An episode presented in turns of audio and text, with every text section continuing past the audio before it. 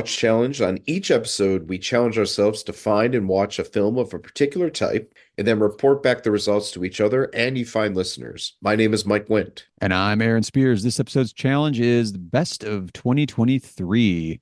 Took, uh, what we've been doing this podcast a couple years, I think, and it didn't ever occur. like, hey, Yeah. that's, that's a watch challenge. Watch as Do much as you best of. past year. Yeah. Let's do a best of. Yeah, I don't know if there's really, usually we do a little chit chat up front and figure out, like, well, here's why we picked this. Here's our approach. This one's Yeah. pretty straightforward. Yeah, absolutely. And I mean, I, I think this year was uh this was a a pretty strong year, uh, all things considered. I I I thought. Yeah.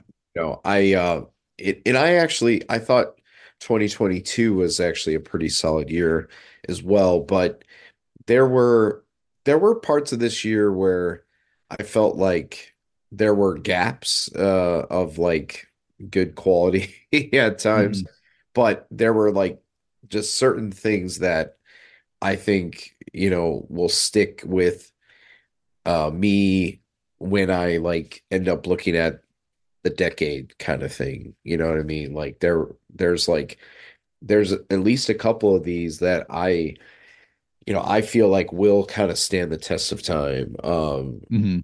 Just uh just thinking about them now even now uh and some of them like you know I only saw once earlier in the year but like they stuck with me um Yeah.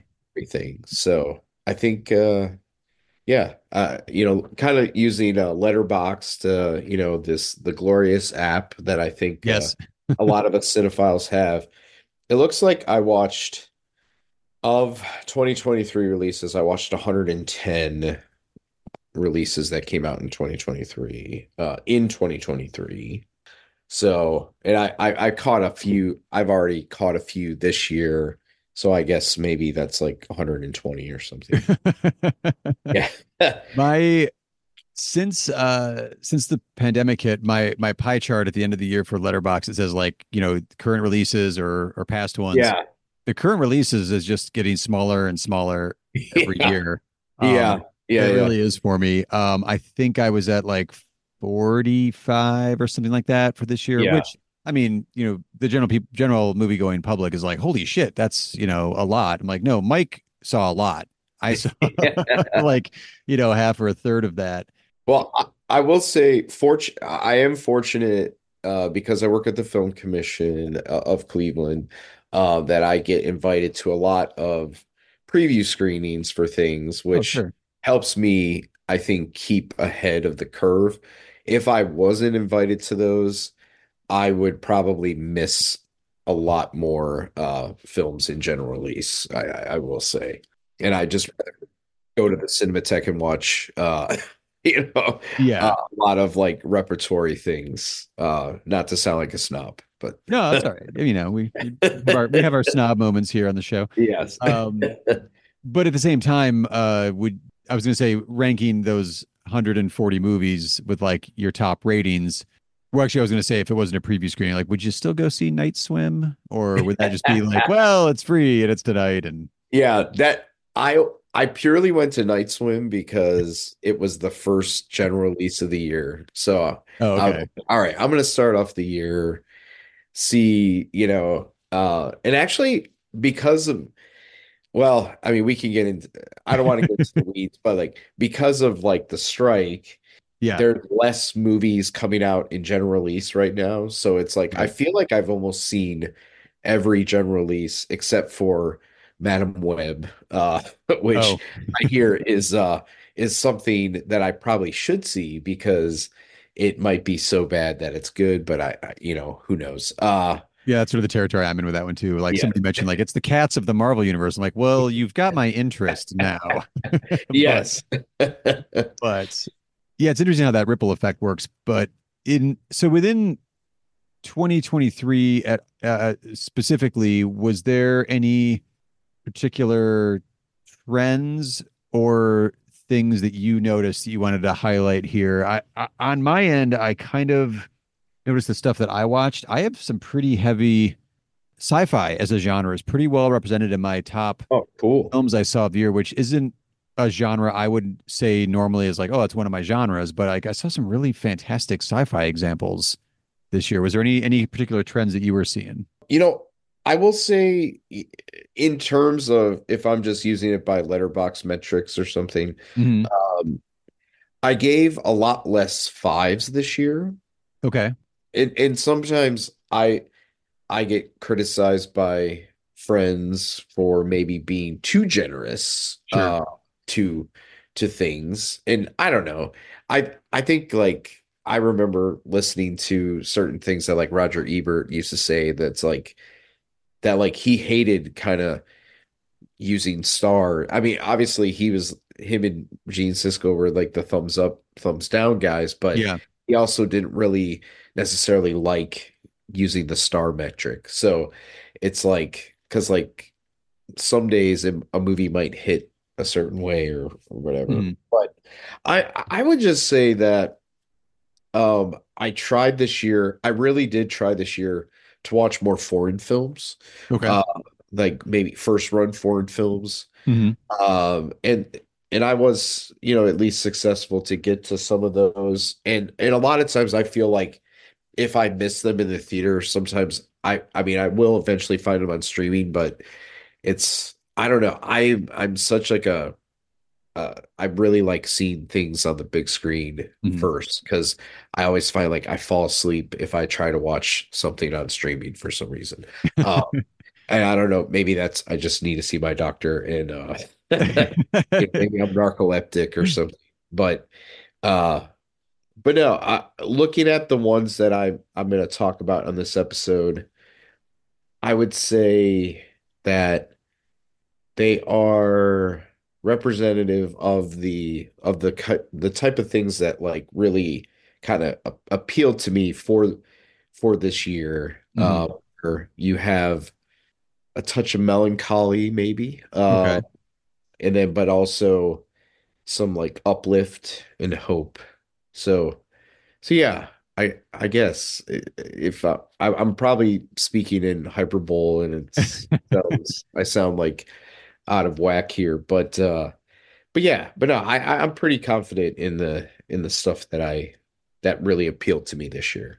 Uh, That's interesting because I, I think that's going to be a good counterbalance to to mine because I I'm looking at the kind of the sci-fi element I just mentioned and um it it's kind of dystopic and Yeah. so I think it might balance each other out. So um Well, there is one.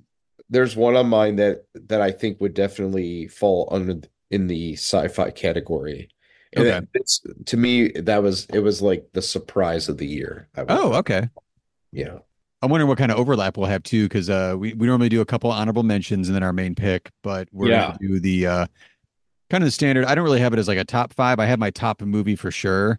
Um and I did rewatch it recently just to double check that yeah, it's still my five Yeah. star with a heart movie for this year. Um, but then below it, it could kind of shift around. Uh, my my my lower four there I'll, I'll bring up today. They could kind of shift around in the order depending on my mood. So Sure. Yeah. that's that's what that is uh, for me. Should we jump in? Do you want to Yeah. any more trends or anything, or should we hop right in? I think yeah, let's let's go for it. All right. Uh, you want to kick us off? Did you did you did you rank yours, or is it just um? I I'm gonna say yes, this is a ranking. Okay. Um, I'm gonna do a ranking. Um, so I'm gonna say number five. I'm gonna go with that that surprise of the year, uh, for me, uh, which was Godzilla minus one. Ooh, I did Um, not get to see this one.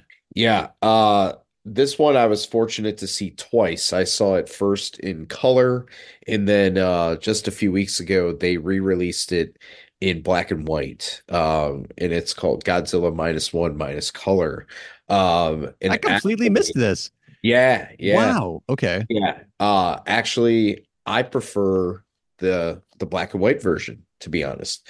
Uh but this is a loving uh kind of you know this was made because it, is the 70th anniversary of the first Godzilla film and it essentially you could call it a remake of that first Godzilla movie. Mhm. Uh but it it takes place in World War II and uh it is uh it's it's so good uh it- it's just uh it's entertaining it has a really good build and i actually what i told some friends when i went to see it um was that I call it the Top Gun Maverick of of Godzilla movies. Okay. Uh, uh, because it's you know it kind of it has this opening and like our our hero has uh feels like great shame because you know he did not uh he has the opportunity this is a slight spoiler I guess but like has the opportunity to kill kill Godzilla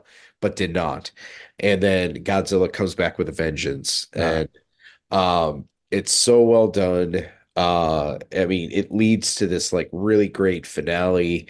Um and they made this thing for like under 15 million dollars and it looks like an uber 200 million dollar blockbuster you know. Uh it got uh an oscar nomination for visual effects which is pretty outstanding when you consider you're going against like guardians of the galaxy you know Oh which is yeah. 250 million dollar budget so uh but yeah this one um I can't wait till I can own it uh because I you know I feel like this could be one of those ones that like I rewatch quite a bit um just because it's so entertaining Uh yeah, I'm really looking forward to that one. I'm definitely buying that as soon as it comes out, and I hope they include the black and white version Yes, because it. it it really, you know, sometimes it's just like that sounds like a cash grab or something if they're just going to re-release it in black and white. But there is really like you felt like you're watching like one of those classic Godzilla movies. Yes, that's what I'm looking forward to. Actually, I'm gonna if they do a release it that way, I'm gonna watch that one first. So that's my first viewing of it. Is gonna Yes. be black and white just to sort of see how Yeah. it plays. How about you? Well, I was gonna say, actually, I'll throw this one out as one of my first uh, honorable mentions for the year because it really parallels a lot of what you were just saying with Godzilla minus one, also Godzilla minus one minus color. Uh, Yeah. is uh, the creator from Ooh, director Gareth Edwards, and it I think it pairs well because you mentioned specifically the budget. Now, this is an 80 mil 80 80 million dollar um budget, which is no small chunk of change by any means. But the Yeah. scope, scale, and the use the smart use of CGI and digital effects in this movie, along with practical effects, I, I think kind of it looks like a two hundred million dollar like Avatar level yeah, uh kind of I don't mean spectacle in a bad way, just like the grandeur of a great science fiction uh world here. The basic premise, uh, if folks haven't seen it, because I also feel like it came and went so quickly. I don't know how many people really got to see this one. Um, yeah, is uh, John David Washington plays the mid main character, uh, and it's set in the future, war between the human race and forces of artificial intelligence. You know, he's an ex special forces guy. He's infiltrating, and yeah, there's different factions around the world, or and and where he's working at too. That like some people are perfectly fine working with the AI, uh, some people aren't, and sometimes you can't quite tell who is and who isn't. And I I also recently rewatched the original Blade Runner and then the Blade Runner 2049 yeah, and I was really struck by the science fiction element that Gareth Edwards has within the creator, and it really gave me great. Um, probably going to mispronounce it. Denis Villeneuve, the direct, the Dune and Yeah. Arrival, and all that. Like, there's an element of contemporary American sci-fi that I really enjoy, and that really wouldn't be like a genre that I'd be like, yeah, I'm a sci-fi guy, but this Yeah. kind of, uh, I don't know, maybe I think of it as more philosophical sci-fi, where there's like an interesting human hook or an idea that I'm like, yeah, let's explore this. And it's not about the gadgets or, you know, the the tech of stuff. Like it's there, but it's not like fetishized that way. It's more of like the human story, or in the Blade Runner case, like a really cool detective story at its heart. You know, this one is John David Washington kind of discovering where allegiances lie, and he has his own kind of internal uh I don't want to do any spoilers for it. Um internal kind of struggle that he's he's trying to work through Sure. figure out. But yeah, it it, it had like like just some of the best touches of, of, of sci-fi uh that that I I saw this year in a really, really smart way. And yeah, it's one that I, I was expecting a bit too much because I really like Gareth Edwards as a director, and I've enjoyed his previous work. I remember when uh, Monster Monsters came out at the art house. I was still there at the time, and I was like, "This is an amazing way to do a low budget sci-fi kind of apocalypse idea." Um, and then speaking of Godzilla, uh, my personal favorite Godzilla, the 2014 one that Edwards did, I was like, "Wow, I'm I'm I'm back on board for Hollywood Godzilla movies. I never thought it be Yeah. that again."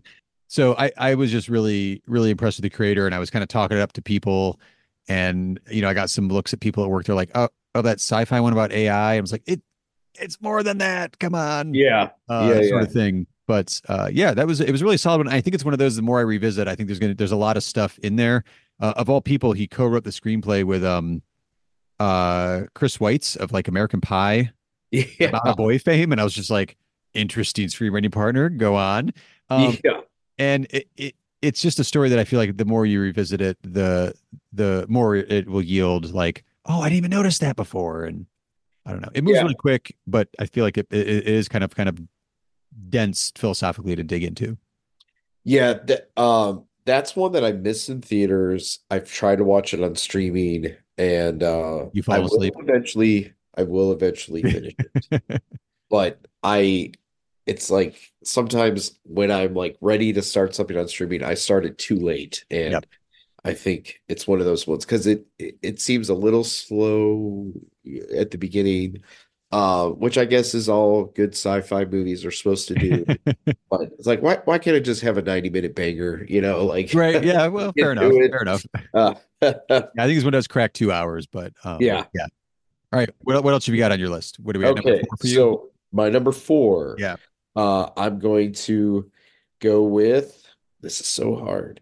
Like I don't want to leave something off, but I'm gonna say Past Lives, uh, Celine Song's basic it, it's her uh film debut. Uh this is about a uh you know, a Korean woman uh who is happily married and uh you know, her world is kind of turned upside down when her her former boyfriend uh reaches out to her and, and decides that he's going to come to visit. And this is uh just just a beautiful beautiful film and it's it's kind of uh it's understated in a lot of ways especially the acting. But uh there are there are certain shots in this movie that I just absolutely love. Like there's a there's a there's a scene towards the beginning of the film where you know she finds out that she's going to be moving uh to America and he knows that he's going to stay. And like the way how the shot is set up where it's like one is going to go up these stairs or, or Mhm. like kind of go up these stairs to go to like a different development and like she goes this way um it's just there's some really heartbreaking scenes in this because it's like they have like almost like this perfect day where they're they're hanging out and everything and it almost gets to this point where it's like you, you kind of wonder like is she going to leave her husband and like go with this guy uh, but you know, the husband is like 100% very like, you know, he's like, you should meet this guy. You should hang out with him. You know, it, I don't know. It, it's just, I could not believe it was a debut film. Uh, Yeah. just the confidence really uh came off the off the screen for me. And uh, I actually, you know, I teared up a little bit in this movie. I I was just really uh, surprised by it, and uh, you know, it's worthy of its uh, Best Picture nomination, I would say. Oh, that's right. It did. Yeah. Yeah, it only got two nominations, but it got the ones that that matter. You That know, mattered yeah. Best Picture and Screenplay. Because if there were ten slots for director, she would probably be in there. Be one of those. Yeah. So yesterday I had two options in my head of what I was going to click play on to watch and prep for the show because I was like, no more 2023. Yeah. And Past Lives was sitting there and I didn't click play on it. And the reason was was because I had enough time that I could commit to the 152 minute runtime of Anatomy of a Fall, Ah, yes, is uh, so my next one. yes, and- so. Uh, I will get to past lives very, very soon because uh, I was really, really, really looking forward to that one. Anatomy of Fall like immediately jumped to you know near the top of my list for the year, and the more and I've only had like a day to think about it, and it's like already rising in in my brain of just like Yeah. oh then that scene oh that oh that's how that was put it it's so it's kind of like we said with Godzilla that's a weird comparison it's a little bit like you said with Godzilla that like it's it's deceptively simple yes, but the way that it's explored and the nuance that the camera lets the viewer in on from different characters points of view as well throughout the story i was just like uh, holy holy shit this is this is amazing and the more i just think about it i'm just like i need to go back and watch that one uh, again So yeah, this is uh, Anatomy of Fall. Justine Triet uh, is the co-writer and director, and Mhm. is nominated for Best Picture. Did she get director? She got nominated for Director, okay. Um, Yep. some argue that, you know, she took Greta's spot. Uh, it's so Earwig simply directed. I can't be angry at this one. I don't Yeah. know. Um, yeah, no, you're you're absolutely right. This uh, Palme d'Or winner. Um, again, no spoilers, so don't worry about skipping ahead here. Uh, Yeah. it is a, it's just, it's a legal, it's a court case, and it's also a court case in Fran in France where I'm completely unfamiliar with how their court system works, and so I was a little worried, like, am I going to know the ins and the outs, or is this like made for a French audience that knows how their court system works, or is this made for like an international audience? And it's kind of both. Um, Yeah. you don't get like an overview of like, and here's how the trial's going to play out. Like you see her meeting with her lawyer. So the opening scenes, you know, it's uh the the star of the movie, uh Sandra Hüller, uh German actress who actually is also in Zone of Interest. So what Absolutely. a year she's having for this one. Um, people might remember her from Toni Erdmann a few years ago too, where she uh kind of displayed some comedy chops that are not on display here because they, they they would be inappropriate. It's she, her son, and her husband, and then her husband. You know, we see the results of he fell, uh, and he's he's now dead on the property right there. And then the rest of the movie for 145 minutes is essentially a yeah, it's a legal courtroom drama.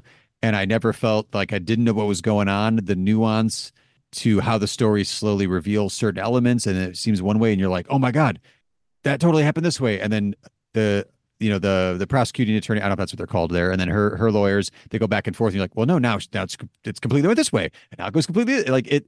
It gave me the feeling of watching Twelve Angry Men for the first time, where you're like, it takes you through the case and, and reveals all the ins and outs of a personal relationship via the cold, hard, like light of a courtroom Yeah. And examining stuff and then having to explain to your explain to everybody like basically like you know the ins and outs and intricacies of an you know adult relationship that maybe isn't perfect but like is it murder like, like it, i don't know it just it straddled that line so well and Yeah. then i paused it at a certain point because i was like i'm you know watching my living room and i was like I have to take a leak. I don't want to miss anything. And I paused. I'm like, there's like five minutes left. I'll just finish watching it. Like it, you don't feel the runtime on this at all. I didn't. Yeah. No, I um this would be um if we were doing like a full 10, 10 this would be my number seven. Uh I I thought um I was so glad um you know because like it it played a couple theaters around here Yeah. um but it like I just could never make the time work because of the length of the movie Mhm. uh, because it was always going to be like because of where I live, uh, you know, for any of our listeners who are keeping track, but uh, because I live closer to the Akron area, in Akron, we are we are like considered a lower tier uh area as opposed to Cleveland. Mhm. So less less options for indie independent films. Uh, Sure. but I I was able to catch it at the Akron Art House here, uh, the very last screening that it had. So and uh, but yeah, I I thought this the screenplay was great. The the kid who plays her son oh, gives so good. amazing performance. Yeah. The dog gives a good performance. Uh, and the dog was just at the the Oscar luncheon, and it seemed like everybody was Aw. with it. Uh, but yeah, such a such a really good film. And uh, for anybody who gets like you know, oh, foreign films, I have to read subtitles. A lot of the movies actually in English. Yeah. Uh, yeah. a good. I I would say it's like a 50-50 split. Yeah. Yeah. I would say so. Yeah. And they explain kind of why that is in the context of the film. So you're like, it's not Yeah. like, wait, why are they speaking? Like, oh, okay, that makes sense. Uh, I also yeah. love that they have a website, didshedoit.com, which I think Ooh, I will have to look that up. Uh, we're done recording. I did not know. Yeah, I didn't dig in too far because I just watched it yesterday. But I was like, man, even like today at work, I was just like kept thinking of scenes, and I was like, oh, you know, oh, I gotta check that out again. Um, yeah. Before we move on to the next one, uh, it did win the Palm Dog Award, which I learned was a thing when I was looking this up on on Wikipedia this morning. I was like, wait, what? Okay, That's me some dog. yeah, yeah. Um, I didn't dig in too far, but I, I but I wondered if um the dog in the artist had to have won yeah, Palm Dog when that one played. I would assume so. absolutely. Where are we at for you, Mike? Is this number three? Yeah, this will be number three. Um, okay, so This one, and I keep going back and forth between three and two because I can't really quite decide here. Well, it's on wax now, so choose wisely. Yeah. All right. Just gonna go for it. Um, so I'm gonna go with Sean Durkin's The Iron Claw, uh, number three. Um, this one, I was, I am a, I'm a big professional wrestling fan, uh, first and foremost. So I should, I should preface that. Um, and also just the story of the the Von Erich family is is very fascinating to me. I, you know, because I remember watching Texas Tornado as a kid. Um, I had no freaking clue, and this is, I guess, I don't, it, I don't think it's a spoiler or anything, but like, I had no freaking clue that he was an amputee. It like that he doesn't have one of his foot like, feet, like oh, because like when you're watching you know, wrestling as a kid, it's just like, you know, you see him like doing everything normally. Yeah, Um, just I didn't realize that he he didn't have one of his feet. I mean, that's cr pretty uh incredible. But this is this is uh, another one. It's just it's so well done. Uh there's a great eye eye for detail, a period detail here. Um it's uh a very like it's one of those movies. It's very sad, uh, oftentimes because of the history of what happens to the family. But I really think Zac Efron gives an incredible performance uh, that was sadly overlooked by the Academy. Mhm. Uh, you know, a performance of nuance, and um, you know, there are the way how he bulked up for this movie, how how the other actors bulked up for this movie, especially Jeremy Allen White from The Bear. Uh, I mean, my God, like you know, in The Bear, he looks like a you know 110 pounds soaking wet, right. uh, and here, I mean, just the way how he bulked up. But it is you know a story of brotherhood, family, Mhm. um, you know, because I, I remember there were some people who were like, yeah, like let's re release this depressing movie around Christmas time. But but I really felt it was like it was perfect for Christmas time because it is all about family and Sure. Uh and how devoted they were to each other and devoted to the craft of of wrestling, which is, Mhm. you know, to some people like wrestling is a joke. Uh, but you know, it was very serious to them. It was it was their family business. Yeah. Uh, a lot of like just great performances in this and great cinematography. Uh, you know, clearly shot on film. I think it looked like it was shot like kind of on 16 millimeter. Oh, nice. Really good. Uh, really good soundtrack. Uh, you know, Rush uh, Rush's Tom Sawyer gets a a nice uh montage scene here. But uh, you know, one of the other MVPs of the movie, I would say, is Lily James, who plays um Zac Efron's wife in the movie. Um, you know, she she's been steadily getting some work, you know, and she I thought she was pretty good in Baby Driver. But Mhm. here, you know, she plays that that wife that but it's like not like just a throwaway part, you know, she's integral to the story. So and Sean Durkin's only really, I think this is only his third movie, but you know, his first movie w was released maybe back in 2010 was like Martha Marcy May Marlene. Uh, so the fact that he's only directed three movies is kind of interesting, but I think he did a little stint on TV. But uh, but I really absolutely love this movie. I I bought it uh on iTunes over the weekend, so I watched it for a second time, and I you know, I, I that solidified um Yeah. its in the top five, I was going to bring that up because you you mentioned you brought up Martha Marcy May Marlene when we did our films with cults episode uh Yeah. this past fall, and we were talking at the time like it's been a while since he made something, and we were like, holy shit, he's got a movie. Oh my God, it's about wrestling. Like you were very hyped for this, and I'm I'm Yes. very happy that it lived up to your hype or even beyond it because I've been in that seat before where you're like, the hype is huge, it better pay off, and I feel like more often than not, it kind of doesn't sometimes. So Yeah. Yeah. No, it it, it really uh for me it, it it was it was so good. So good. now, before we move on to, I need to ask because I haven't seen Iron Claw yet. Yeah. It feels like one of those that you that may need to preface. Like I don't, um, I'm not one of those like uh, wrestling's a joke kind of people, but I'm also not into wrestling. If I don't know too much, the film still works. Yes, I, I would say so because there's really not that many scenes of wrestling, to be honest. Um, you know, there's a lot of it is the family drama um, Okay. in it, in the family dynamics. Uh, so I mean, certainly there are some scenes of wrestling, um, but it's done so in a way that I think is um can can work for people who are not really into it, and Mhm. also, you know, it kind of you know, it it peels behind the curtain a little bit. You know, it's like it talks about, you know, how they they predetermine and you know, it's like, okay, so I'm gonna do this, I'm gonna do this, you know, like that that kind of thing's cool.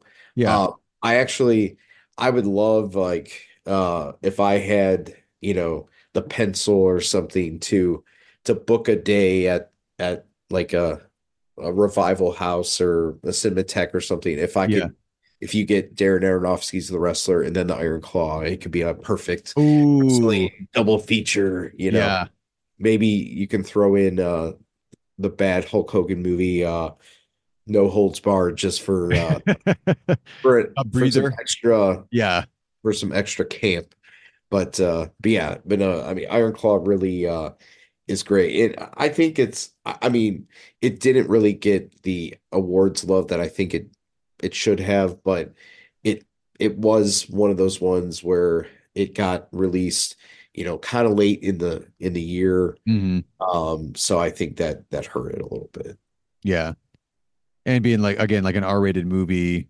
Well, I mean the the Christmas season is also like award season too, so Yeah, uh, I guess you're hoping for the best. Like people have time and hopefully they'll grab onto this one, but yeah, for sure. uh well, I'll definitely catch that one. I just was one of those like I wasn't going to rush out to see, but Yeah, um, yeah, that high on your list, I'll definitely give that one a spin. yeah. How about your three? Um, I'm gonna do uh so obviously Anatomy of a Fall did not hit my my sci-fi thing that I was mentioning.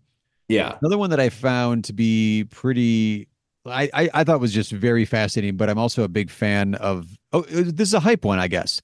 Uh one of my like I don't watch a ton of television, but like top five TV I've ever watched, one of those numbers uh is gonna go to Mr. Robot. Just love that show. Uh Yeah, yeah. Sam Esmail was like writer and director, I think, for the whole thing. Like I don't I can't remember a time when there was like a TV show that went, was it five seasons, something like that, four or five seasons? and it's like the same career. I mean, you have showrunners, but like as a writer director was just there the whole step of the way. And yeah, he worked with like a lot of the same crew. He worked with um, Mac Quayle uh, as his uh, as his composer throughout the whole thing. He worked, I believe, with Tod Campbell was the cinematographer for the whole series as well. So it has all the hallmarks for me of just like a great movie, although it's spread out over all these number of episodes, and some got pretty creative, and some got just kind of weird. Like there's a yeah. episode with Alf, the the sitcom from the 80s. like it was pretty wild, but I don't know. I dug it. Um, so he did a feature length film this year called Leave the World Behind Mm, that he has done some TV work with uh, Amazon as well. Uh, I think it's called, I'm trying to blank, Homecoming. And Julia Roberts was in season one of that. And then Janelle Monáe took over for season two. So I think his relationship working with Julia Roberts there really paid off because he was like, well, maybe Julia Roberts isn't the marquee name she she once was at, at this point in her career, but he got Julia Roberts, Mahershala Ali, and Ethan Hawke to all come and uh, a quick little very very supporting role from Kevin Bacon, which was kind of fun because like you see Kevin Bacon Sure. in an early scene, you're like, that's Kevin Bacon, and then he doesn't come back for a while. You're like, what happened to Kevin Bacon? yeah, so that may have been a, a touch distracting. She's like, well, he's going to come back at some point, right? Um, and it's not really like a spoiler thing, but you're just like, I was just expecting a bit more Kevin Bacon here, I guess. But this one could definitely go into spoiler territory, and I definitely saw some hate for this online and on some Letterboxd reviews that seem to skew younger to me, where it's like it doesn't spell out everything by the ending, but everything in this movie, it's it's a little off, um, almost maybe like in a slightly David Lynch way. okay, yeah, Um, so the idea is a family getaway. Uh, Julia Roberts and Ethan Hawke are parents. Uh, they have two kids, uh, a boy and a girl. The boy's a little older than the girl, but they're you know teen-ish ages anyway. And then Mahershala uh, Ali comes in with his daughter. Um, they're at this uh, rental property out in the you know outskirts of New York City, like just out of town, um, in the woods. It's luxurious. I mean, it's a very luxurious rental house. It's nothing you or I could afford to go just for like the weekend. so Sure. uh, nice of them. So then uh, Mahershala Ali ends up showing up with his daughter. They were at a benefit or something like that, and like the power goes out in all of New York City, and so he they they go for safety out into the woods. So it's this kind of thrown together dynamic of people that are now in a this like very luxurious house together, and as the title suggests, leave the world behind. You know what is going on? You get s- sporadic information. Cell phones don't work. You're in the middle of nowhere. There's no TV signal.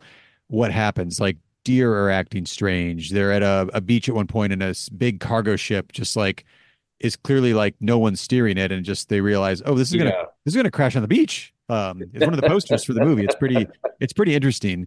Um, it doesn't give you all the answers by the end, but you get this really interesting. The mood is always a little like, wait, what is going on here? But the characters, in my opinion, also follow kind of common sense rules, things that like, oh, that's kind of how I would react, or or I understand why they reacted that way. So it's not one of those where you're just like, what are you doing? That's a stupid idea, kind of stuff. Yeah. But yeah, it held me the whole time. Um, I thought it was really fascinating, and it's it's real life enough, but just like that uh, amped up, just a touch of sci-fi to be like, what would happen Yeah. in this sure. particular scenario?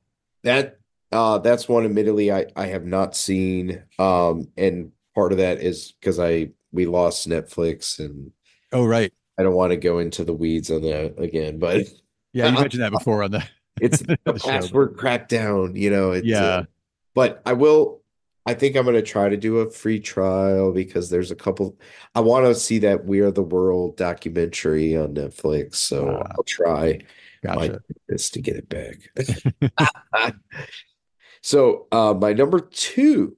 Yeah. In this one, I really I, I slightly kind of went back and forth between two and one um as well, but I'm gonna go with the holdovers, uh Alexander Payne's Ah. um, you know, I would say uh dramedy uh of uh, you know, basically a uh, you know, a teacher who is uh slightly an outcast. He's uh he's not really liked by his peers, not really liked by the students. And uh he he kind of gets uh guilted into staying behind during a winter break. And uh, you know, he initially has there's like five students, and then uh it basically one of them is has a rich father who takes most of them out skiing, but uh, they can't get a hold of the one uh the one kid's uh, parents because they're on like their second honeymoon. Mhm. and it ends up being this boy uh who stays behind. So begrudgingly uh you know Paul Giamatti has this uh, boy uh, played by Dominic Sessa. In his uh, uh screen debut I think he he's going to have a really uh a great future ahead of him. And also the the cook played by Da'Vine Joy Randolph. And um, you know she's uh, she's grieving because her son was was killed in Vietnam. Um, this movie, I absolutely fucking love this movie. I'm sorry, I I usually don't swear that much on here, but I just it's like such a warm blanket of a movie.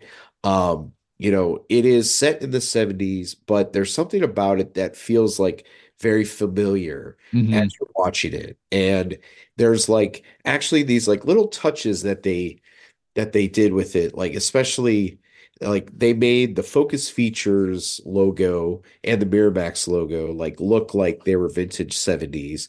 They even put like a uh the you know the R rating or I think it's R rated. Maybe it's PG-13. I don't know. But like they put like the rating like right before it, like like they used to do in the 70s Mhm. uh like just the the soundtrack everything just kind of works and Paul Giamatti who is so good at giving these kind of like sad sack kind of uh, Yeah. performances I think uh this is just uh tailor made for him and uh, Alexander Payne I think one of our uh really like uh you know one of our most consistent filmmakers I I you know I wasn't the biggest fan of Downsizing, his previous movie, Yeah. but I love Sideways. I love Election, um, Citizen Ruth, um, you Oh, I know, forgot about that one. um, Yeah. and then uh, you know, about Schmidt. I I don't know, like the guy's like he just and, and Nebraska, like he just kind of makes the kind of these kind of movies that they're like almost kind of hangout movies uh, in a way. Yeah, I can see that. Um, but um, yeah, this one really kind of hit hit the the the heartstrings and everything. And it doesn't necessarily end on this like super happy note. It kind of like ends on this way where you know it's like there is a resolution but it's you know maybe that's life you know it's not not meant to be tied up in a in a neat little bow uh so uh that is definitely uh, high on my high on my list for that reason It's interesting that one and Iron Claw. I know both, and I think you've mentioned them because uh, we were, we were looking. Was it Forgotten Films of the Mm. two thousands? You were mentioning Sideways was your pick, and I remember Wow. you um, at that point was still like holdovers. I hope so, and uh, yeah yeah yeah mentioning downsizing as well. So like you have two that were pretty hyped for you this year and yes totally, and they uh, delivered totally delivered. Yeah, that's awesome. absolutely I have not gotten to holdovers yet. I somehow missed. I guess that it was in the seventies. oh yeah Intrigues yeah me. it's it's uh 1970 yeah 1970 uh because it's right after the moon landing they like they talk a little bit about it Well, um the Vietnam connection you mentioned too. I don't think I'd heard that part of the subplot there too. yeah I think now it's in my head that I was like, I'm just gonna wait until the holiday season 2024 yes watch no it like a nice warm blanket. So Yes, it's a perfect Christmas movie because Yeah. it takes place, you know, Christmas, New Year's, and everything. Yeah, it's so, yeah, it's just so special. that one, uh, maybe it'll be one of those like I'll purchase it, I'll leave it shrink wrapped until like I'll crack it open next Yeah. uh, this this this Halloween or not Halloween, sorry, this uh, Thanksgiving and be like, all right, any day now. Yes, yes. How about you? Number two? This one I think probably is my solid number two. The other ones weren't really ranked; it sort of depended on my mood. But um, and I got to see this in the theater uh, only one time so far, but it it wasn't necessarily super built up in my head as far as hype goes. But I was very excited for it. Um, and I've really enjoyed this director's other work before. Uh, this is Poor Things from Yorgos Lanthimos, and I while I really enjoyed The Favorite, I was working at the art house when it came out and I was around people who just like lost their fucking minds about that movie. And I was like, yes, it's great. And then I saw it like twice in a week um, because somebody else that I was around had seen. I'm like, oh, I'll go see it with you. And then I was just like, I think I'm I'm good. Like it's yeah. I appreciate it. I love it. I do. I like the lobster a little bit better, and I think up until Poor Things came out, Dogtooth, it was one of those like when you have Oh, a yeah. band that you like. Dogtooth was the first of his I saw, and I was like, "What is this filmmaker doing? I am into Yes. this." Um, speaking of David Lynch vibes, I guess, uh, kind of in a way. um, but then Poor Things just topped all of it. Like it's it's it's my new favorite of his. Um, I still don't know why I, I I'm still have like the half star off it on Letterboxd. I don't know why I haven't just done five stars yet. I think I'm waiting for my my second viewing, but I was I mean it was like laugh out loud to me, Yes. uh, borderline like hysterics in the theater. Um, I saw it with my my partner Kelly. She was like elbowed me a couple times. I was like, I, I'm having fun here. Come on. I guess I'm going to be that guy. But it's uh, so if people aren't terribly familiar with it, it's uh, Emma Stone plays Bella, who's brought back to life by, I guess what we could say is an unorthodox uh, scientist, and is a young in a young woman's body, but you know the brain of someone who's like brand new to the world, and like what does that entail? And there was even at a certain point she runs off with Mark Ruffalo, who's just doing like the best comedy I've ever seen Mark Ruffalo do Yes. which isn't Yes. a huge chunk of his resume, but oh my God, does he need to do more comedy? The voices for all these individual characters are so pitch perfectly written that it I don't it's just it's just fascinating. And Emma Stone has been very good in other movies and I've enjoyed her before, but like just what a knock it out of the park performance she does Yes. um Great. as Bella great. here.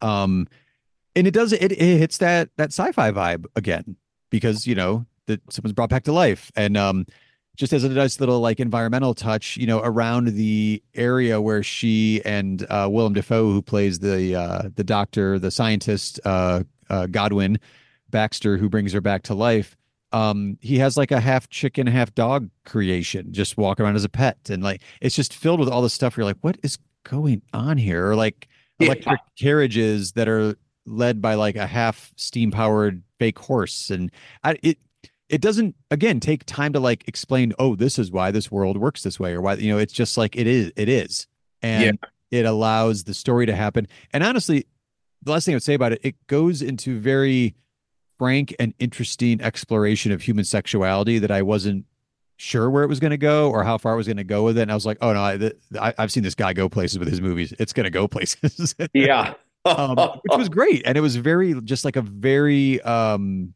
I don't know, just like a, not, not, not unhinged. I don't know the description for it. It's just, it's just like a balls to the wall. Like we're doing this and it yes. explores like all the, the philosophy that comes along with like living and, and life and if you just pursue pleasure for the sake of pleasure and being a human in the world like that's fine but that could lead this way and you need to balance it out with a certain amount of moral like i don't know it's just there's a lot there that but basically like I tell anybody that hasn't seen it yet it's just hilarious yes. like all that's there and it's it's it's great and it's an amazing film maybe a touch too much use of fisheye lens that'd be my nitpick i guess yeah but no, otherwise no this would definitely be in my top 10 for sure. I I think the the last act kind of goes a little too long. Uh like when I can see when, that. When Chris Christopher Abbott's character is introduced. Uh but uh like that first that first like three quarters like what, what a like a hoot, you know. Yeah, yeah. it just I laughed so much. Uh but uh but yeah, yeah no, it, her performance is so it's like I mean, she'll probably it seems like she's gonna maybe win. Uh it, it seems to be a tight race between her and Lily Gladstone. Um yeah, yeah, I would think but, so too. Uh, but yeah, it's uh it's just kind of like she's on like another level. And it's just it's crazy, you know, because it's like I mean, I, I loved her in La La Land, but like yeah, if if there was one that she should win for, I think it was this. I think so too. And I, cause I, I have a feeling that neither one of us are mentioned in our top fives, but there are some Barbie parallels. Sure. Oh yeah. Like Barbie and this one, the way that Bella heads out into the world. And I was just like, oh wow, this is interesting. Like that could be that'd be an interesting double feature. Um, because some yeah. of the same themes are there. Much more the rated R version here, and you know, far fewer people have seen yes. it, but it, it's interesting some of the themes that have popped up with uh, in films this year. So absolutely. All right. We are at the top spot, Mike. So my my number one might be kind of boring. I think. what a preface. Well, uh, well, I, I'm gonna say like there's uh, you know, my number six would probably be the zone of interest, uh, and then like number eight would probably be Killers of the Flower Moon, uh, because I really like that one. But I still I don't think it's I don't think it's like god tier Scorsese. I just okay. have to say yeah. that. I, I, think it's really well made, but there's something there's uh, maybe we could talk this on a, another episode, but there's like some there's this like one little element that I think is missing, like one really powerful scene to really kind of put over the edge. Sure. But um needless to say, uh my number one is Oppenheimer. And uh I it's like I almost like try to fight it. Uh maybe you know, maybe the holdovers like won my heart more. But I'm gonna go. I'm just gonna say Oppenheimer. This is a national emergency. Detonator charged.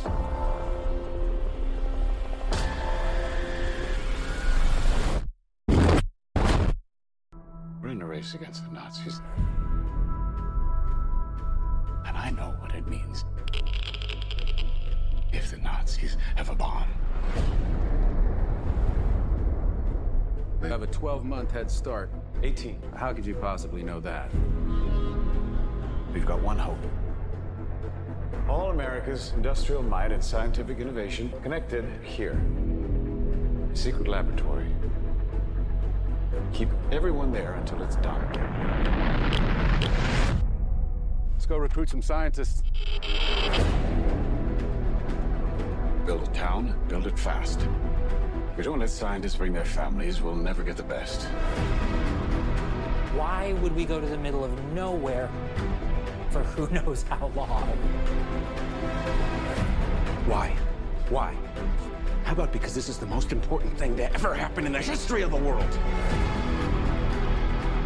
You're the great improviser, but this... you can't do in your head. Are we saying there's a chance that when we push that button, we destroy the world? Chances are near zero. Near zero. What do you want from theory alone? Zero would be nice.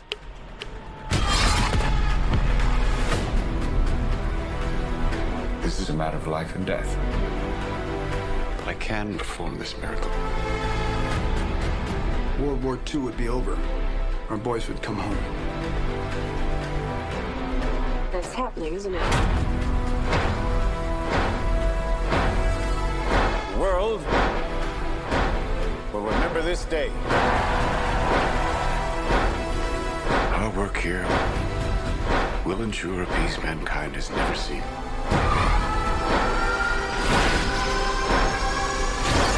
Somebody builds a bigger one. maybe because of that that moment that it had in the summer with the Barbenheimer Sure. ring. Uh, but you know, I did uh I did the double feature on July 21st, where it's like went to Barbie at four o'clock. Yep. Went to Oppenheimer at seven. Um, and I was just gobsmacked as I was watching it. And watched it a second time, maybe like a month or two later at the drive-in of all places. But I think it was there when I really when it really solidified in my head like this is a straight up masterpiece or like Mhm. this is like a masterwork. Um, and I think part of it is because it's an unconventional biopic uh about this guy and it kind of focuses on it like, you know, hyper focuses on like one specific time period. But also the way how it's edited, I mean, it's a three hour movie, but you could easily say it's like, I mean, it's like one of the fastest three hours, three hour Oh yeah. it's just it's it's like uh sometimes uh I like to use this phrase when when editing it's like it's like you know it, it, it cuts like butter uh you know, it's just like so it's so fascinating how it works and I love all the performances in the movie like so many like cast you know name casts in it um but just all the different levels cinematography hmm the the sound design, the the special effects, or the visual effects, which you know he claims there's no like CGI. I I kind of call bullshit on that, but, but I know they did as many practical things as they could. Sure.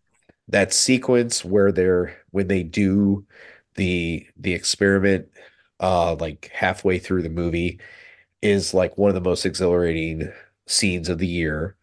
And then you have then this third hour with Robert Downey Jr., uh, you know, kind of chewing the scenery. hmm You know, it seems like he's destined to win the uh, supporting actor.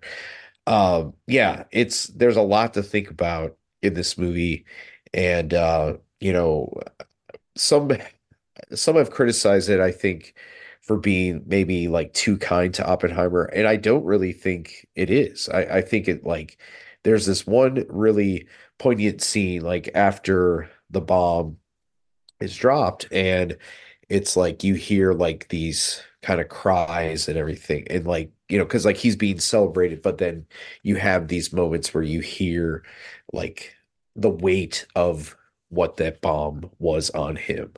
So, yeah, and I I mean, it, Nolan, love him or hate him, some you know, he makes these movies that, you know, they're impeccably crafted. Sometimes they could be maybe seen as cold, and I don't know if that's just a British thing or not, but uh, and and like uh I I wasn't like completely on board with Tenet, but he is won me over uh with this one and uh and I hope if he wins, you know, I mean, I, I think he's deservedly going to win director. It looks like it's going to win picture. Yeah. Uh, you know, and so so so like I said, I mean, maybe it's boring pick, but it really is, I think, head head and shoulders above the the best movie of 2023. I don't. We're, we're not tied here, and I but I, I don't necessarily disagree with you that it's it's the um, like not not one of the best ones. It was on my list, just wasn't in my Sure. top five there. Mostly right now, which is unfair to the movies because I wanted it's it's so overwhelming. I wanted to watch it again, so I bought the Blu-ray and I just haven't put it on yet. Uh, Yeah. to give it a rewatch.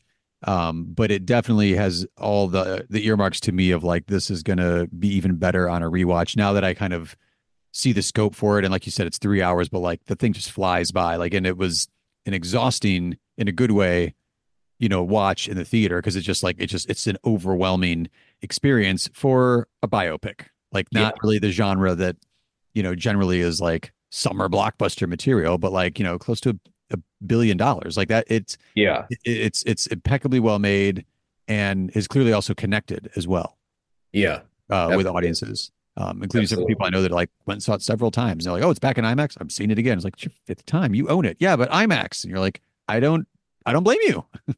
Yeah. I was almost willing to drive, you know, five and a half hours to Indianapolis so I could see it on 70 miller seven uh, 70 millimeter IMAX, which I hear is is the the prominent way to see it.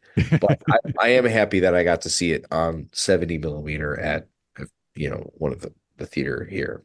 So, Nice. Yeah. what's your number one? Oh, this is going to sound super geeky, but it is what it is. Um, I saw this movie at the our beloved Cleveland International Film Festival Sure. this past spring, uh, almost a year ago at this point, and it just like just knocked me over. I actually skipped the next movie I plan on seeing because I just wanted to kind of sit with this movie and the ideas, and I started taking notes, and I just had like pages of stuff, and I was like, man, something about this movie just really hit me. It's a documentary. Okay. Called, it's an unwieldy title. Uh, it's called "And the King Said, What a Fantastic Machine." But now that it's out on DVD, they're just going with Fantastic Machine.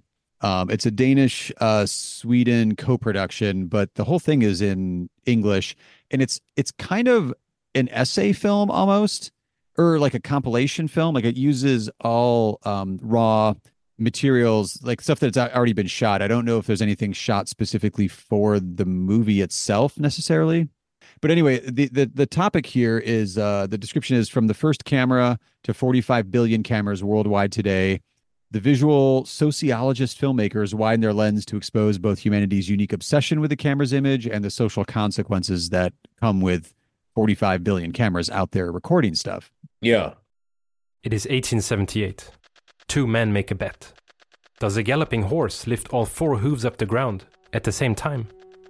A new invention registers what human eyes are unable to see. The author Elizabeth Eastlake writes about this machine. The camera's purpose is to give evidence of facts, and every photograph becomes an authentic chapter in the history of our world. So, our film is about the relationship between humankind and the camera. The very first time a human being was captured on camera was actually a coincidence in 1839.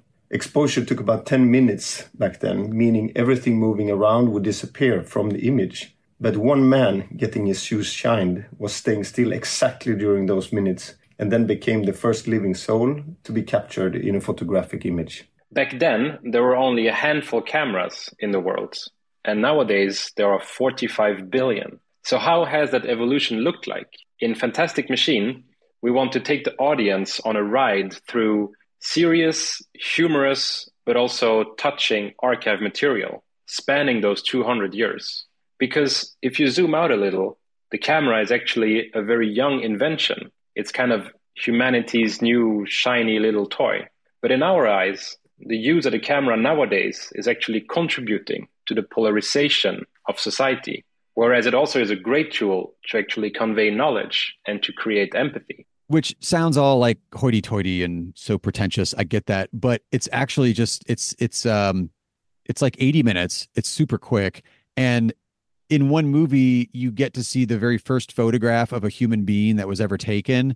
Wow. And at the same time there's a scene later on where you watch a chimp scroll through their Instagram feed that's just pictures of other chimps that they know and live with as this experiment to like and it knows how to navigate and how to heart and how to keep scr- I'm like god that that's an interesting visual right there.